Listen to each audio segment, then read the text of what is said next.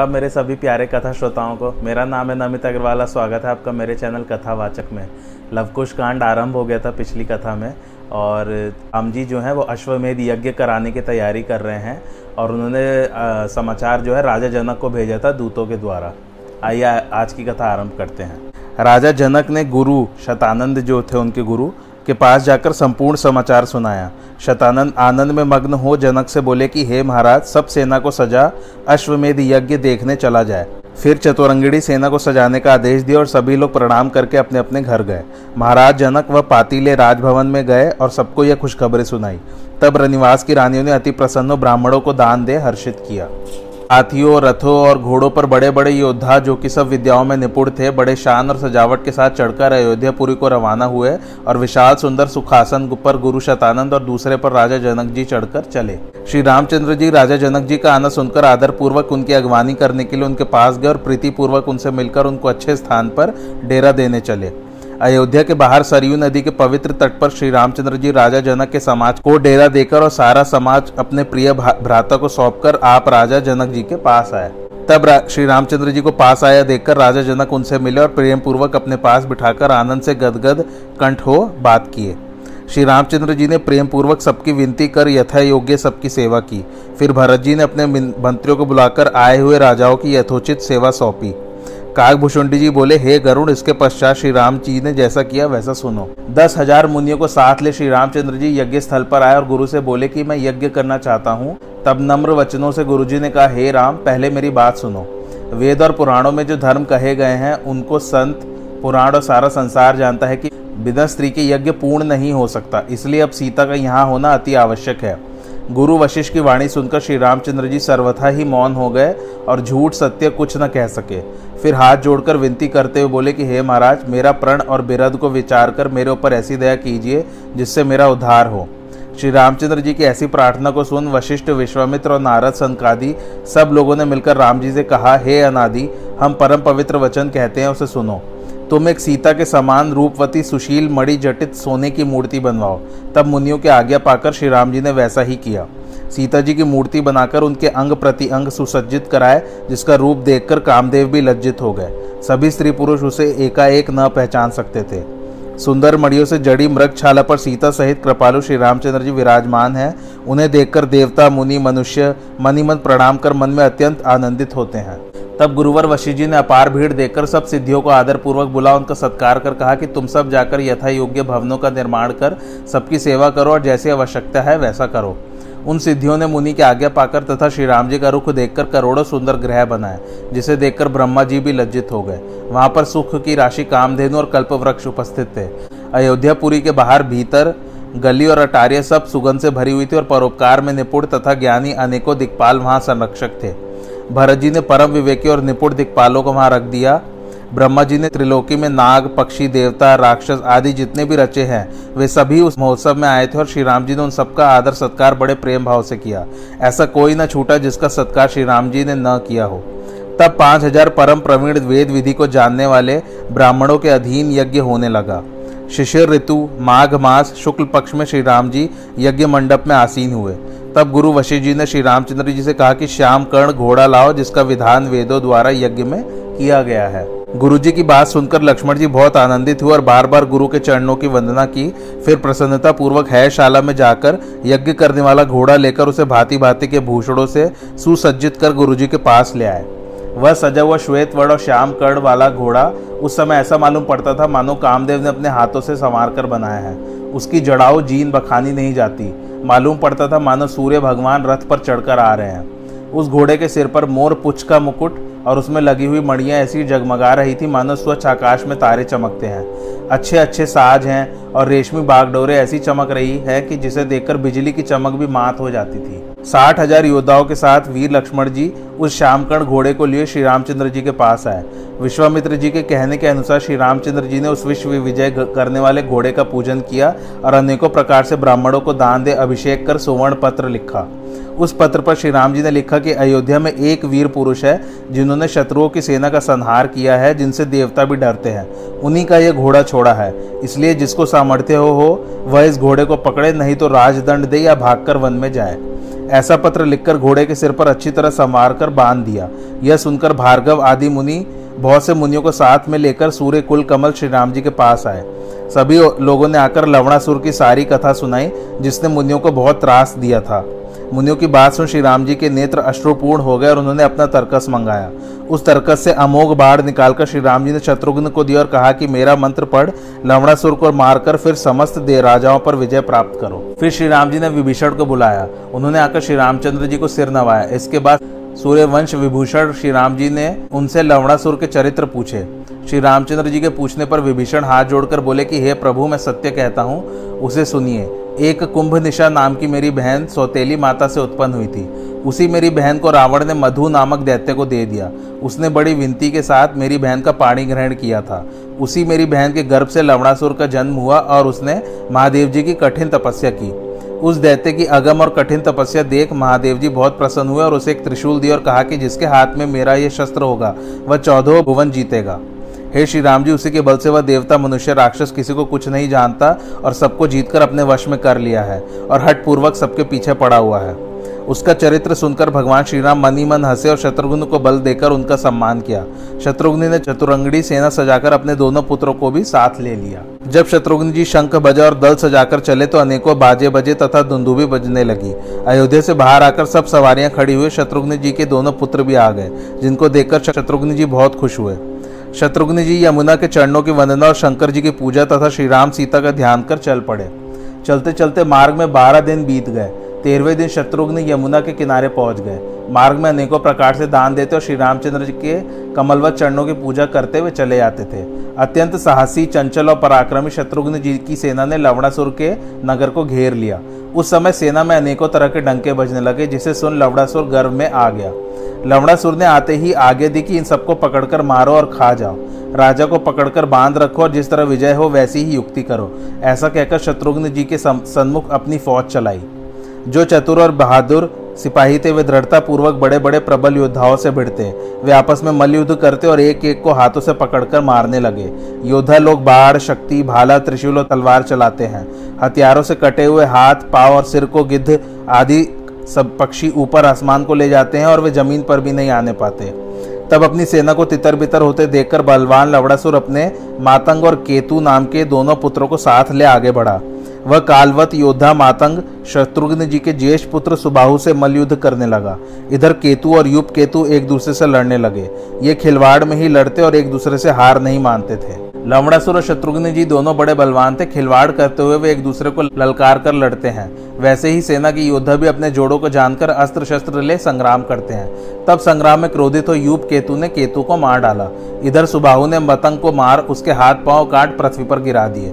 लवणासुर और शत्रुघ्न जी में ऐसा घोर संग्राम हुआ कि दोनों तरफ़ की सेनाएँ इधर उधर भाग गई। सिर, बाहु और चरण आकाश में उड़ने लगे। शंख, मृदंग आदि बाजों को सुनकर शूरवीर अत्यंत हर्षित होते और उत्साह में आकर लड़ते। शत्रुओं का नाश करने वाले शत्रुघ्न जी ने क्षण भर में बड़े बड़े शूरवीरों को संग्राम में मार गिराया। इस तरह क्षण मात्र में राक्षसों का नाश देखकर लवड़ासुर अंतर्ध्यान हो गया। उस राक्षस ने माया करके अस्त्र शस्त्र सहित देवताओं को रणभूमि में उपस्थित किया और शत्रुघ्न जी क्या देखते हैं कि ब्रह्मा, शिव, संकादी आदि बड़े बड़े देवता महात्मा, जिनका की वेदों में वर्णन है, वे मेरे ऊपर चढ़े आ रहे हैं।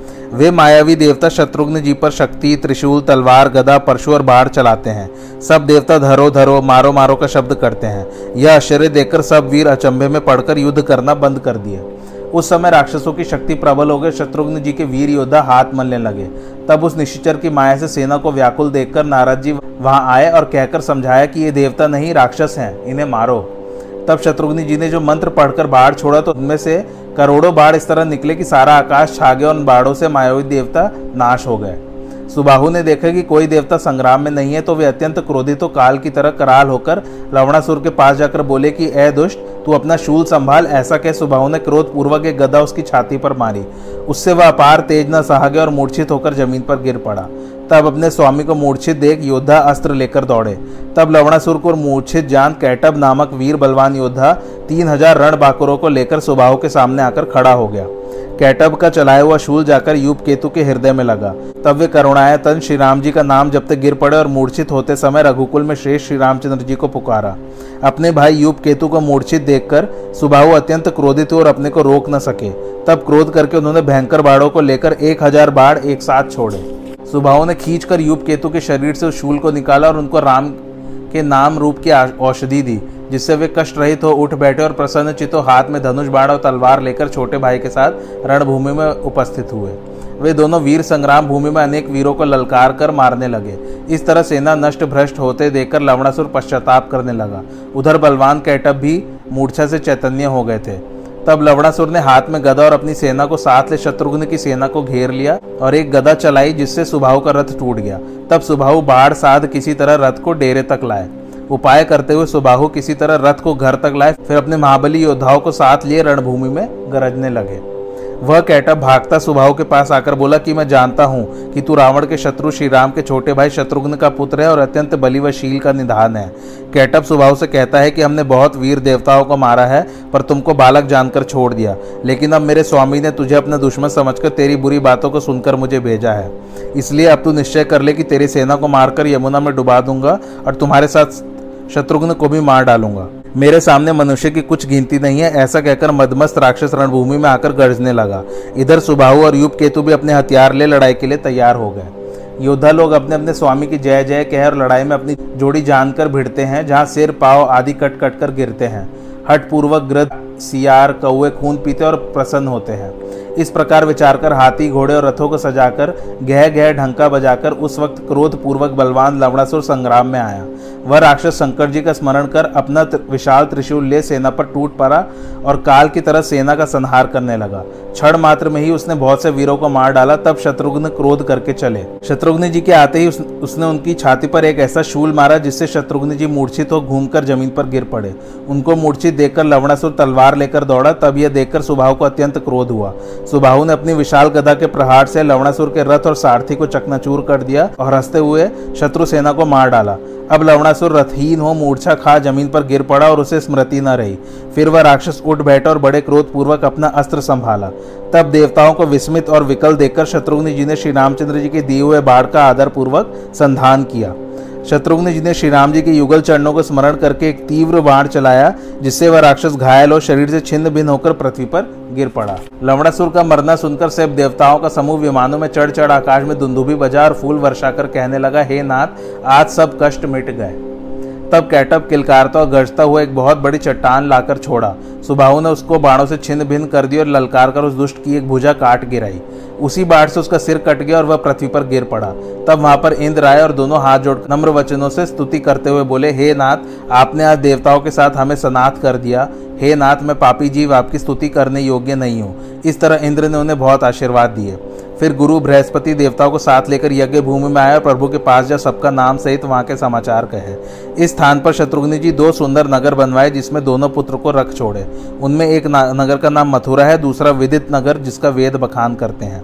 तब अपने ज्येष्ठ पुत्र सुबाहु को, जो कि बल बुद्धि के राशि थे, उनको मथुरा नगर का राज्य दिया और यूप केतु को विदित नामक नगर का राज्य दिया, जो यमुना के पश्चिम में है।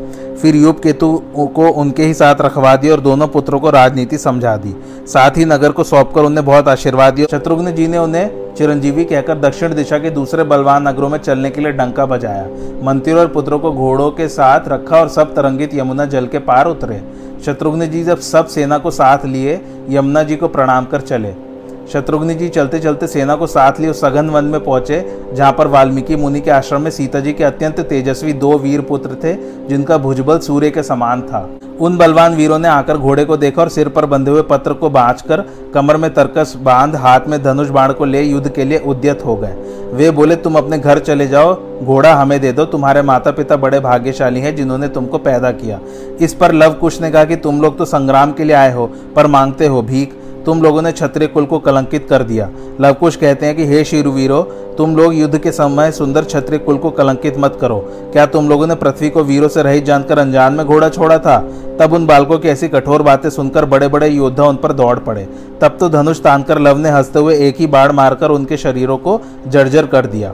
फिर शत्रुघ्न जी ने लव कुश से कहा कि, हे मुनि बालको, तुम लोग क्रोध छोड़कर घोड़ा हमें दे दो। यज्ञ के समय में प्रभु श्री रामचंद्र जी तुम्हारा भी पूजन करके जन्म सफल करेंगे शत्रुघ्न जी की बातें सुनकर लव कुश ने कहा, जिसने यह घोड़ा छोड़ा है, उस राजा का नाम क्या है और वह किस नगर में रहता है, जिसके लिए तुम सेना लिए वन में फिरते हो?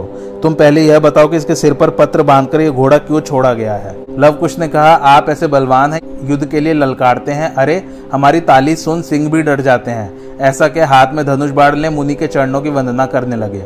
मुनि के चरणों का ध्यान कर उन्होंने भयंकर बाढ़ छोड़े और शत्रुघ्न जी के रथ सारथी और घोड़ों को मार डाला। शत्रुघ्न जी का शरीर भी बाढ़ों से शिथिल हो गया, जिससे शत्रुघ्न जी मूर्छित हो गया और सारी सेना का संहार होने लगा। वीर लवकुश ने एक एक कर सब वीरों को मारा। तब सेना के भीतर जो कायर और क्रूर थे, वे भागकर श्री राम जी के पास आए। ऋषि बालकों का नाम सुनकर श्री राम जी व्याकुल हुए, फिर विचार कर बोले, हे भाई, तुम सब लक्ष्मण के साथ जाकर मुनि बालकों को ज़बरदस्ती बाँध लाओ। उन बालकों को मारना मत, यहाँ ले आना, क्योंकि मुनियों के बालकों को मारना उचित नहीं है। लक्ष्मण जी के साथ श्री राम जी की आज्ञा पाते ही अपार सेना युद्ध में पहुँच गई। लक्ष्मण जी ने लव कुश से कहा, हे मुनि बालको, तुम अपनी जान लेकर घर भाग जाओ, क्योंकि सूर्यवंश हमेशा देवता और ब्राह्मणों को पालता है, नहीं तो अब तुम्हें देखकर मेरा शरीर क्रोध से जल रहा है। लक्ष्मण जी की ऐसी क्रोधपूर्ण बातें सुनकर लवकुश ने हंसकर उत्तर दिया कि, हे प्रबल रणधीर, अब जाकर अपने छोटे भाई की दशा देखो। लवकुश की बातें सुनकर लक्ष्मण जी ने हाथ में धनुष बाढ़ उठाया, लेकिन मुनि के बालक समझ और अपने कुल की मर्यादा विचार कुछ लज्जित हुए। लक्ष्मण जी ने कहा, हे मूर्ख, जो तुम्हारी सहायता करने वाला है, उन्हें बुला लो, तुम्हें अकेले मारने से क्या लाभ? ऐसा सुनकर कुश ने अपना बाढ़ संभाला, जिससे पृथ्वी कांपने लगी। उस समय इतने बाढ़ छूटे कि सारा आकाश व सूर्य भगवान भी छिप गए। शत्रु कुश को बलवान जानकर लक्ष्मण जी रथ रोककर तीव्र बाढ़ चलाने लगे।